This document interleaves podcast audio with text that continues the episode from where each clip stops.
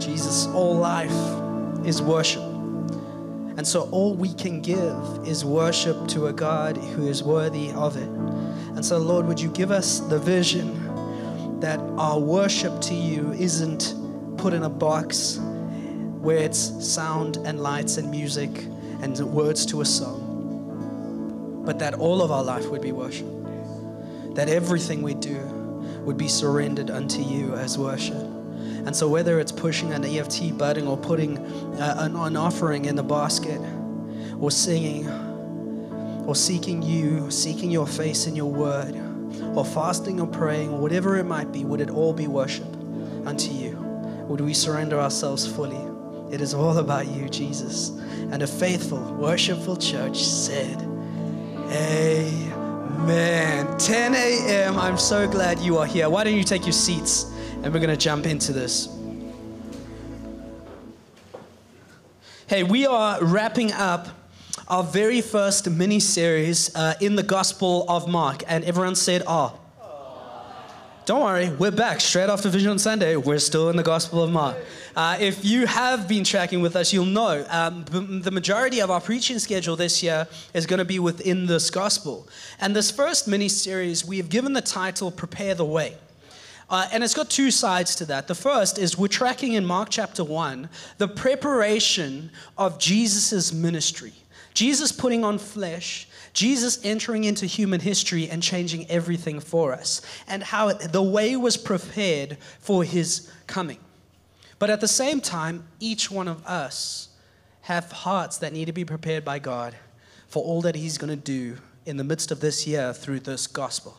And so it's super exciting. In week one, James kicked us off looking at the message, the foundation. What is the start of the gospel being the good news of Jesus? And then last week, Vorno uh, took a look at the preparation of the messenger, Jesus himself, because in two moments he was first baptized, and literally God the Father said, This is my Son in whom I am well pleased.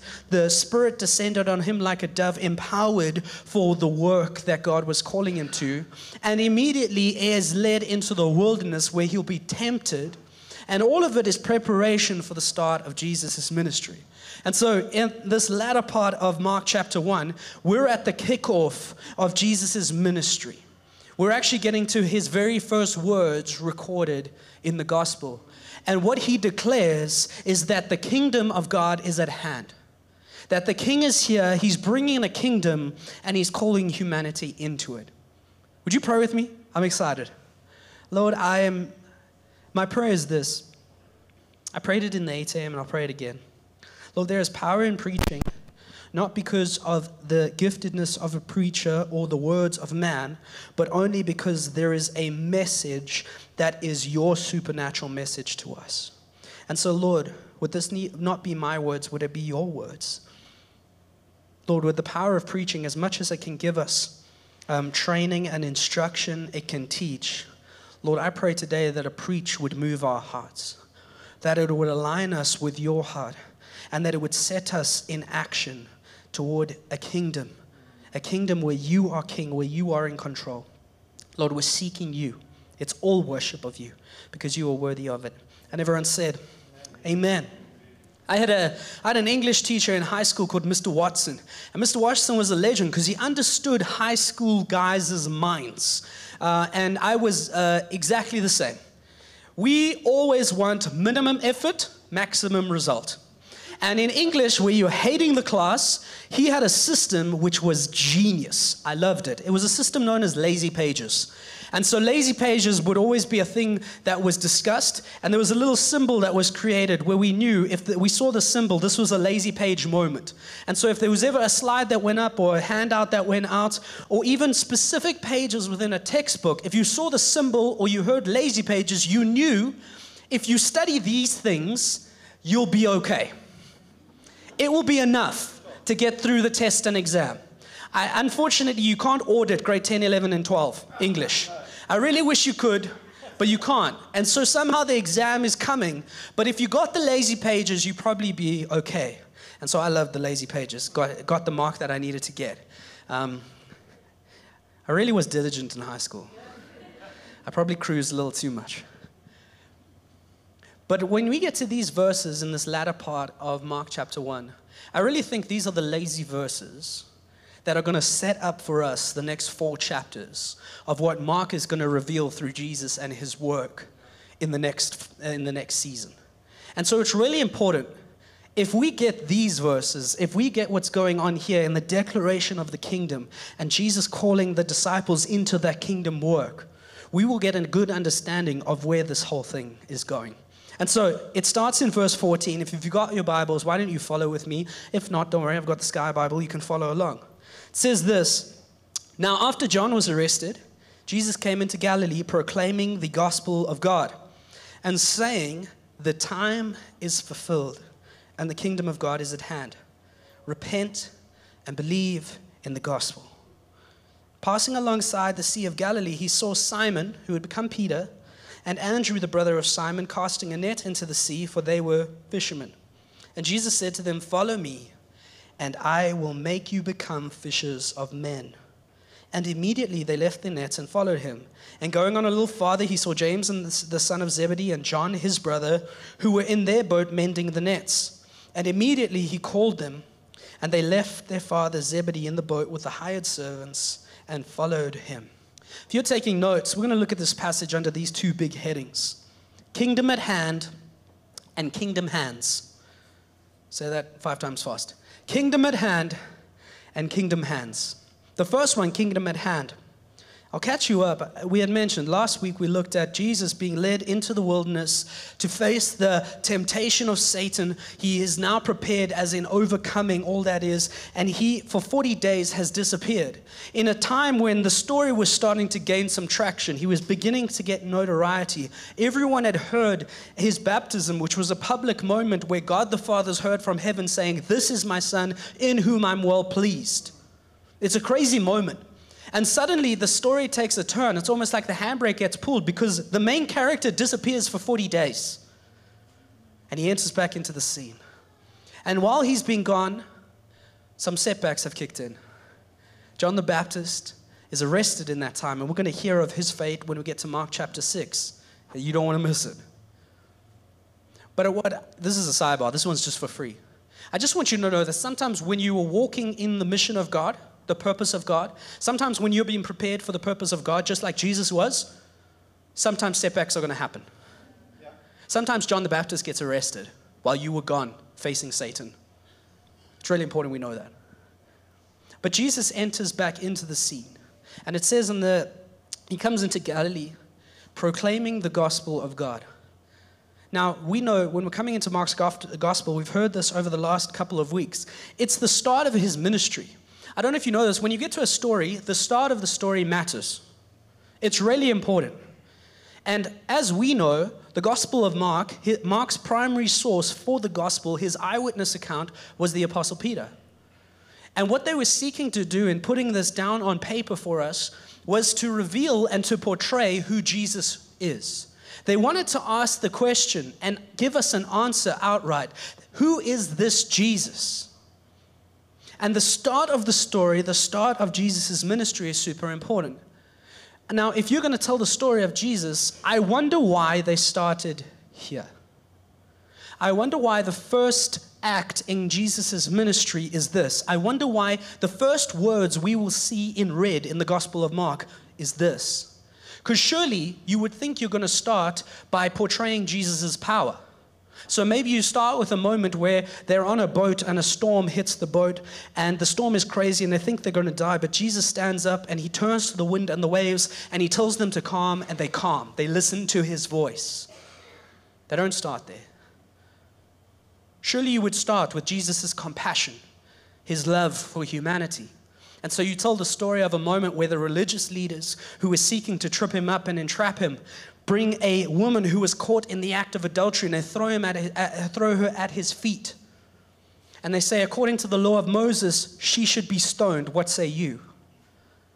And he thinks for a moment and replies and says, He who has sinned may cast the first stone. And one by one, they start to leave. He's writing in, in, in the dirt. And he looks up, and suddenly there's no one there. It's just the woman alone. And he says, Where are those who condemn you? And she says, They have left. And he says, Neither do I condemn you. Go and sin no more. Surely you start with Jesus' power. Surely you start with Jesus' compassion. But they start here. They start with Jesus' words where he will declare and proclaim again what we saw in verse 1. And he does it, it's, it's important that we don't miss because it's important that before we see Jesus as a miracle worker, before we see Jesus as a wise teacher, before we see Jesus as the one who fulfills the law of Moses, we need to see him as this a preacher of the gospel. The one who will tell the good news of his coming, the good news of him being the king who will bring the kingdom. That's where Jesus starts. He says this is pivotal, this is foundational. All that other stuff will be built on top of this truth that there is good news, and the good news is Jesus. I think the mistake we sometimes have is that we complicate Jesus. We complicate who he is. We complicate what he has said. We sometimes complicate his work. We sometimes complicate how we fit into the kingdom and his work that he calls us to. When we strip it all away, Jesus was very simple. He was about the good news. He was about the gospel. That was the foundation he stood on. If that was Jesus' heart and focus, how much more so should it be our heart and focus? He continues. He's going to give us some of the highlights of this kingdom that he will declare and the kingdom that is at hand. The first thing he wants us to know is that the kingdom is here and now. It says, the time is fulfilled. These are the words of Jesus, the very first words of Jesus in Mark's gospel. The time is fulfilled. He's saying the king is here, and with a king comes his kingdom. Because a king's rule and reign will be determined by his territory, his authority. He's saying, Because I am here, now my kingdom and authority has come. It is here. And he's pointing back to a fulfillment of this coming. He's pointing back to truth in the Old Testament promises and prophecies of a Messiah who would come out of Israel, who would come as a king to bring a kingdom. And he says, In my coming, the king is here and the kingdom has come. And it's interesting because he says the time is fulfilled. So he's not just pointing back, he wants us to know that the time is important. Because there's two Greek words that uh, are used in scripture for time. The one is chronos. Chronos is the general idea of time. You would use it kind of in, in terms of chronological time. But the second word that's used for time is the one that's used here, and that is the strategic or decisive use of time. Because Jesus also wants us to know the coming of the king, bringing the kingdom, isn't just fulfilling what was foretold it's actually not done by accident. It wasn't like a comedy of errors that somehow ticked the boxes of what was being fulfilled. No, it was at the will and the sovereign power of God that this is now happening. It's strategic, it's decisive. It wasn't a matter of chance. It's here and now because God has called for it. He will then give a kingdom command. If there is a king and he's bringing a kingdom, the question is, well, how do we enter into the kingdom? And Jesus gives us the one two punch answer repent and believe the gospel. We heard about this back in week one that there is no salvation, there's no entry into the kingdom without repentance. And repentance is really important because simply what it means is a turning, a change of direction, turning 180 uh, degrees away from going your own way and now going God's way. Away from you being the king of your heart to Jesus now being the king of your heart. See, and there's something we miss now, so many thousand years later, that the first century audience didn't. They understood that when it came to a king and his rule and his authority, it was absolute. You didn't argue with the king. You didn't question the rule of the king. If he made a decree, it was followed completely. You didn't get to cherry pick what parts of his rule you liked and throw away others. You didn't get to take part of his word and discard others if it didn't sit right with you. His authority was absolute. And so when Jesus says, I come as a king and I bring in the kingdom, and the entry is repent and believe. What it is giving us is a picture of our responses. We surrender and we submit fully to his authority. where it's now not about me, it's about Him. It's now not about what I think, it's about what He thinks. It's not about what I value, it's about what He values. It's not about what I want to do, it's about what He's calling me to do. And we struggle with that because there's a part of us that still wants to hold a touch of that authority. And so when we come to God's word and we want to submit to it, surrender to its authority, we need to realize there's going to be some part of this that is difficult. There's some part of this that is going to fight against submitting completely. I want you to know, I don't like I haven't I don't, haven't got this 100% right. There are parts of God's word that I wish weren't there. There are whole pages in the Bible that I wish, oh Lord, did it have to can we not take that one out? When you get to verses like, hey, in your anger, do not sin, I wish that verse wasn't there. I wish I could cherry pick that one out because that's difficult. That's not how it works. If he is the king and he has authority, it means it's complete, it's full. We don't get to cherry pick what we like and chuck away what we don't. He gets the shots. See, we sometimes get confused we think now the repentance and the entry into the kingdom is just merely, hey, it's our ticket into heaven then. It's about the kingdom then. No, no, no, it's the kingdom now. So it's not just about us getting entry into the kingdom then, it's also about heaven getting into us now so that we can be transformed, shaped into the image of the king himself. See, I think sometimes we get confused when we talk about repentance and faith because we think it's, a, it's just a matter of feeling. Somehow, we, when we repent, all we need to do is have some sort of sorrow for our sin, feel bad for where we have gone wrong. Sin literally just means missing the mark. And because we miss the mark, because we're imperfect, we feel bad for that. And that's a good feeling, but can I tell you, repentance isn't just a feeling word, it's an action word. It's a change of direction. It's a change of allegiance. It's a turning away from and a turning to. And so I'm going to leave behind my own ways and I'm going to go after God's ways. It's an action. That's why it says repent and believe. Because it understands it is a comprehensive full. There's no half measure here, it's only the full measure. Matthew Henry puts it this way I can't do it better, so I'm just going to read it for you. It says, By repentance, we must lament and forsake our sins, and by faith we must receive the forgiveness of them. By repentance we must give glory to our Creator, whom we have offended. By faith we must give glory to our Redeemer, who came to save us from our sins. But this is important both these must go together. There's no half measure, there's full measure. The answer from Jesus is the one two punch of repent and believe. It's not just a feeling, it's an action if he is king, if he's bringing the kingdom, his rule, his authority is over us.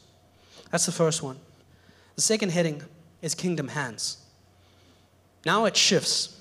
Verse 16 says, Passing, that's Jesus, passing alongside the Sea of Galilee, he saw Simon and Andrew, the brother of Simon, casting a net into the sea, for they were fishermen.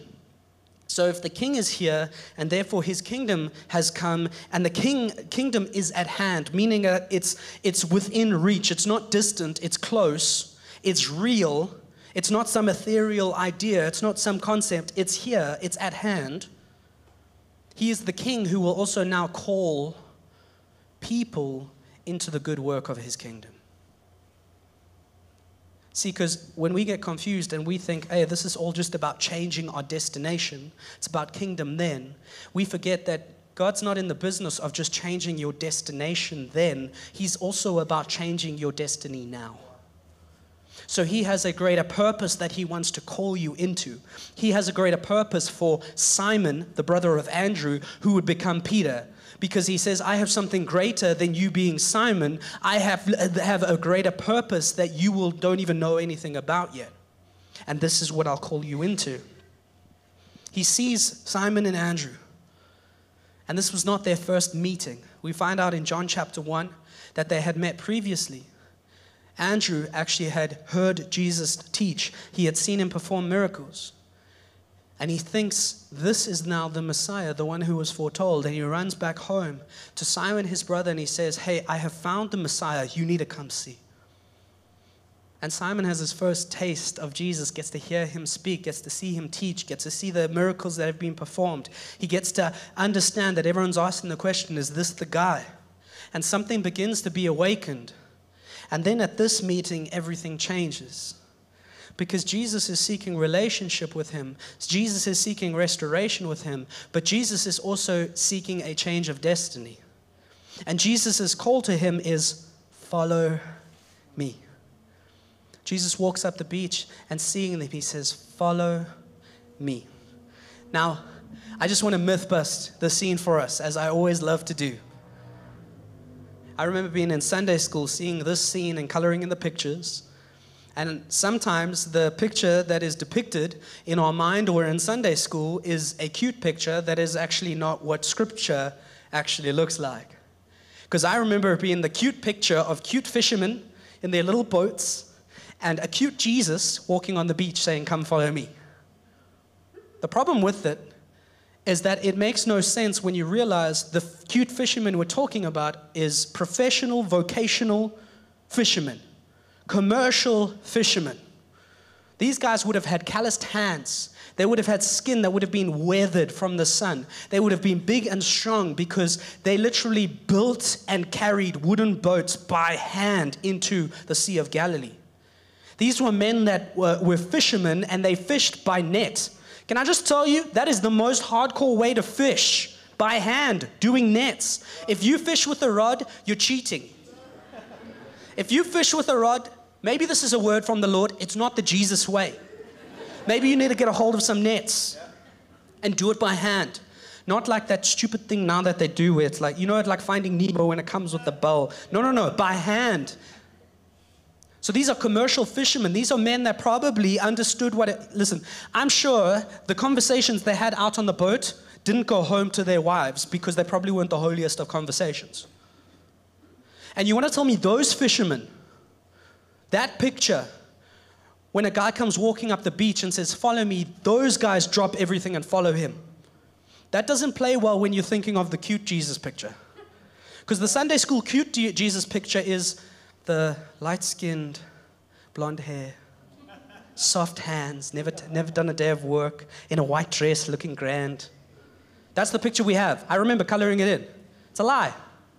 Because that's not the Jesus that came walking up the beach. I just, I, I don't want to burst the bubble, but that's not who he was. A, he wasn't handsome. Scripture tells us he was very plain looking, hard looking. He would have been strong and tough. He would have, have, have, have had calloused hands just like them. He would have been big and strong and tough. He would have had dark skin because he knew what it meant to work hard. He didn't look like me. Just want you to know. That's not the Jesus we serve. He looked far, far more like Jabs here in the front, much closer to him than me. And it's interesting when you start to think about that picture of Jesus. Here's the question. As, as has become popular, what, what was Jesus' occupation? carpenter. Right? That's the popular answer. The thing is, when you get to scripture, sometimes that comes a little bit unstuck. Let me tell you about it. Some people I know, mine's going to be blown. Just get ready for it. Jesus might not be, have been a carpenter. Let me tell you why. Scripture tells us that Jesus was in the profession of his father Joseph. And it says in Scripture that they were tektons. It's a Greek word. Now, that word tekton can be translated as carpenter, but it also can be translated as artisan or stonemason. Because tekton literally means shaper of, former of, to chisel out of. That's what tekton means. Now, when we start to talk about what was Jesus' occupation, we run into not just a language problem, we run into a geographical problem. The northern shore of Galilee had many things in terms of its resources. One thing it did not have anything of was forestry. You would not find wood on the northern shore of Galilee. That's why so often in scripture you will hear that they will build a, a palace out of wood and the wood has to be brought in. The timber has to be taken from a place far, uh, far away to be brought in. Why? Because it didn't exist there. And so the profession of woodworking would not be present in the northern shores of the Sea of Galilee. What was plentiful in that area was rock and granite. James said it in the 8 a.m. He stole the moment from me, but now I get it back. Is it not interesting that Jesus is called the cornerstone? Because, in fact, he was a shaper of stone. And he had done that for decades. He's 30 now, decades. He had learned his father's profession. And so when he comes walking up the beach, dark skinned and weathered with calloused hands, strong and tough because he has literally been shaping rock his entire life and he speaks to these burly, strong, big commercial fishermen and says, Follow me. And they see that man standing on the beach. And they've heard the power and the authority by which he teaches. There's something different here. They follow. Why? Because Jesus is worth following. He's not the cute version we sometimes make up. He is the tough, calloused hand Jesus who understood what it meant to work hard but it's also interesting that we don't miss the fact that Jesus says, I will make you become fishers of men. He actually is calling them out of the purpose that they have now and says, Actually, I have a greater purpose for you. I'm going to make you fishers of men. But I don't want us to miss who he calls into that purpose. He doesn't call learned men, he calls common men. These were not guys that had theological, theological degrees. These were not guys who had any ministry experience. These were guys in the context of society who had no status or power or intellectual prowess to stand on anything ministry related. And yet they were the guys that Jesus calls. See, what we forget sometimes is that in the first century, for Jesus and his disciples, they grew up in the Jewish tradition. And they grew up in the Jewish education system, which looks very different to what we have now because it was run by the rabbinical tradition and leadership of the day. And so, what would happen for Jewish boys um, is for the first five years, from one to five, they would be educated in the Torah, the first five books of the Bible, the law. And so, every Jewish boy, didn't matter who you were, every Jewish boy at age five would be able to recite the Torah in Hebrew from memory. Every word. And at five years old, a test would be done, and if there was any that had greater potential, you would carry on in your, in your education. Most didn't make the cut, and you'd be sent home to learn your father's trade. Can I tell you, we're talking about fishermen. It's pretty sure we can almost guarantee they were cut at the first moment. They knew the Torah, they had done it till they were five, but then they went home and they learned how to fish from their dad. And you would carry on post five, and up until you were 12 years old for those seven years, you would be trained in the entire Old Testament. And so a 12 year old Jewish boy at that time would then be able to recite the entire Old Testament in Hebrew from memory, word for word. And at that moment, another cut would happen, another test would be done. And if you were good enough, you could then get on the track to become a rabbi. If not, you got sent home, you learned your dad's trade, and you carried on. But if you were good enough, if you were a student that they believed could continue, what you would do at that time is a rabbi would actually approach you, select you, and say, Come and be my disciple. Come be my student. And for the next five to seven years, you would be under the tutelage. You would live, breathe everything with your rabbi. You would learn how to have debate in scripture. You would learn how to teach the scriptures. You would learn how to apply the scriptures and then you could be set up to be a rabbi yourself. I want you not to miss that both for Jesus and the disciples he calls, they never follow this run. According to the system of man, they were all failures. According to every test, according to every call out, they fell short. Jesus went did the trade of his father. And at God's time, he's called in to start his ministry. Because there was nothing in the will of man that set this thing in motion, it was in the will of God. There was nothing in the testing of man that set this thing in motion, it was in the testing of God. And for these fishermen, the unlearned, the common man, they get called into a purpose by Jesus. A purpose that was far beyond them, a purpose that society had said, You have no business doing this. And the encouragement to us should be this that when God calls us into purpose, it is not about skill or experience or giftedness or intellectual prowess. It is about our heart.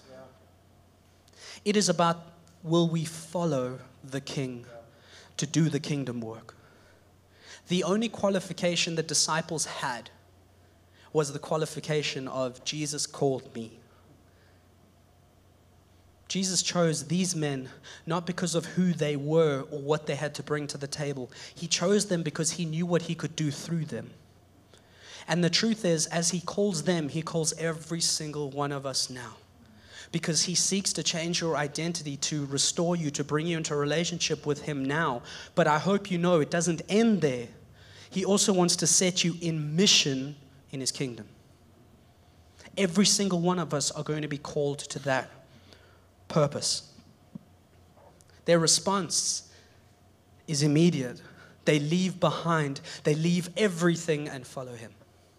And notice it says on both occasions, immediately they drop everything and follow Jesus.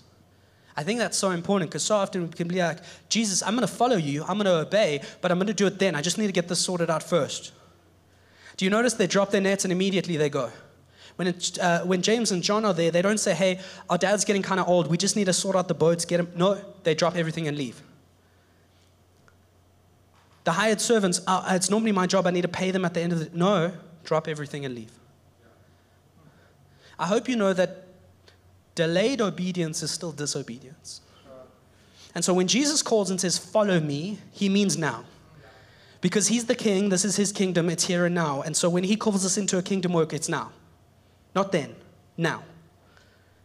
And their response is to leave everything behind. Because the, the way up that they got right was that God's purpose outweighs any good purpose. I hope you see it that them being fishermen, that was a good purpose. They're providing for their family, they're doing a good work. And if that is what God has called them to and they do it to the day they die, they have served Him faithfully. But in that good purpose, Jesus comes and says, I have a God purpose that I'm going to call you to. Would you follow me? See, sometimes the enemy of, uh, of God's best is good because it's an idea we have or it's a picture we've painted. It's not actually what God is calling. Now, I know, please don't hear me wrong. I'm not saying tomorrow you quit your job, let's do that. Uh, that's not what I'm saying. What I'm saying is, let's seek and discern the, the voice of God. And when He says go, we go. When He says follow, we follow. When He says wait, we wait. It's obedience now.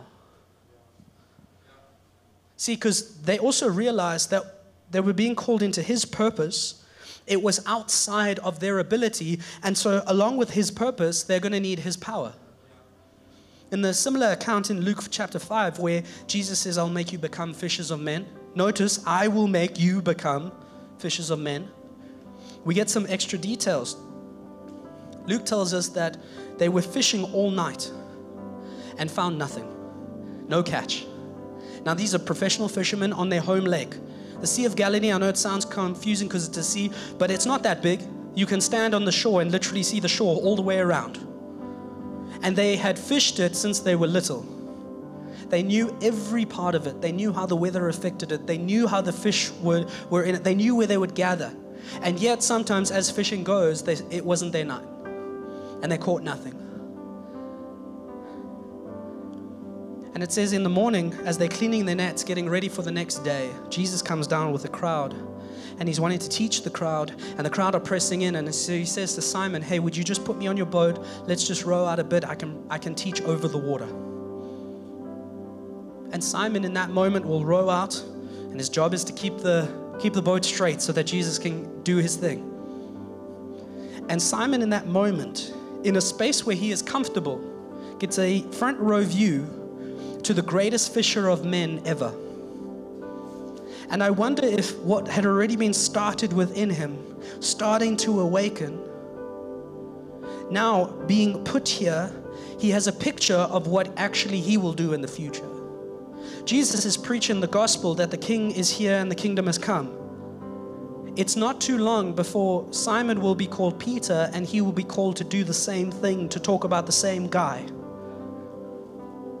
And in that moment, Jesus will finish teaching And he asks Simon and says, Hey, did you catch anything through the night? And he says, No, we caught nothing. And Jesus famously says, Well, why don't you toss your nets on the other side of the boat? And you have to imagine it that there was the moment where it's like, Jesus, I just watched you do what you do. But this is what I do. This is my lake. This is this is in this area where I'm comfortable, where I have the expertise, where I have the skills. Maybe, maybe I know better. But he doesn't do that. Something's been awakened within him. And he obeys immediately. Takes the nets, tosses it to the other side, and hauls up a catch that quite literally is breaking the boat. They have to call other boats to grab it and get it onto shore. It's the catch of a lifetime. It's the catch that will quite literally change the economic trajectory of your family for a long time. And in that moment, Simon breaks down and he says, Depart from me, Lord, for I'm a sinful man. Even in the area where he was comfortable, where it was his space, in the presence of the one who was on his boat, he understood, I fall short. And I think Jesus is doing it intentionally because he's saying, Hey, I'm going to call you into my purpose, which means you need to know you need my power. And so I'm going to take you to the space where you're comfortable, where you think you have skills and knowledge and experience, and show you you still fall short here. Because what I'm going to do is say, Follow me into the uncomfortable. Follow me into the way that you are not prepared for yet. Because if you do, I can do something crazy. I'm going to call you into my kingdom work. I want to end with a story.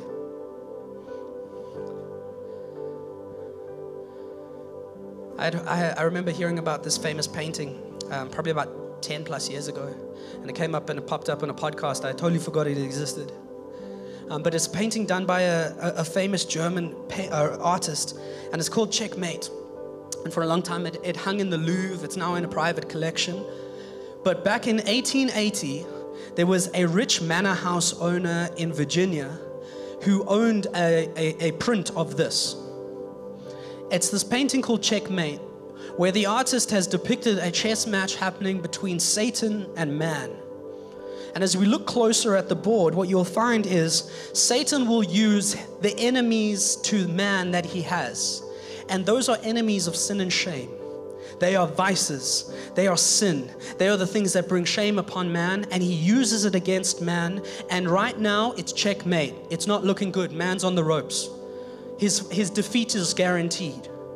And all man has to offer on his side of the board is his virtues, his good works, and they're falling short.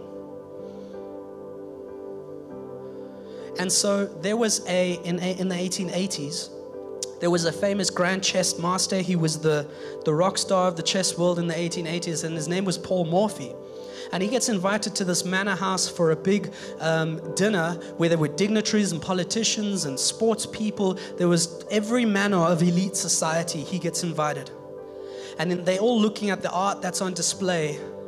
And I'll let you guess which painting he was drawn to. This one. And for about 20 to 30 minutes, it said that he was just staring at the painting, analyzing it.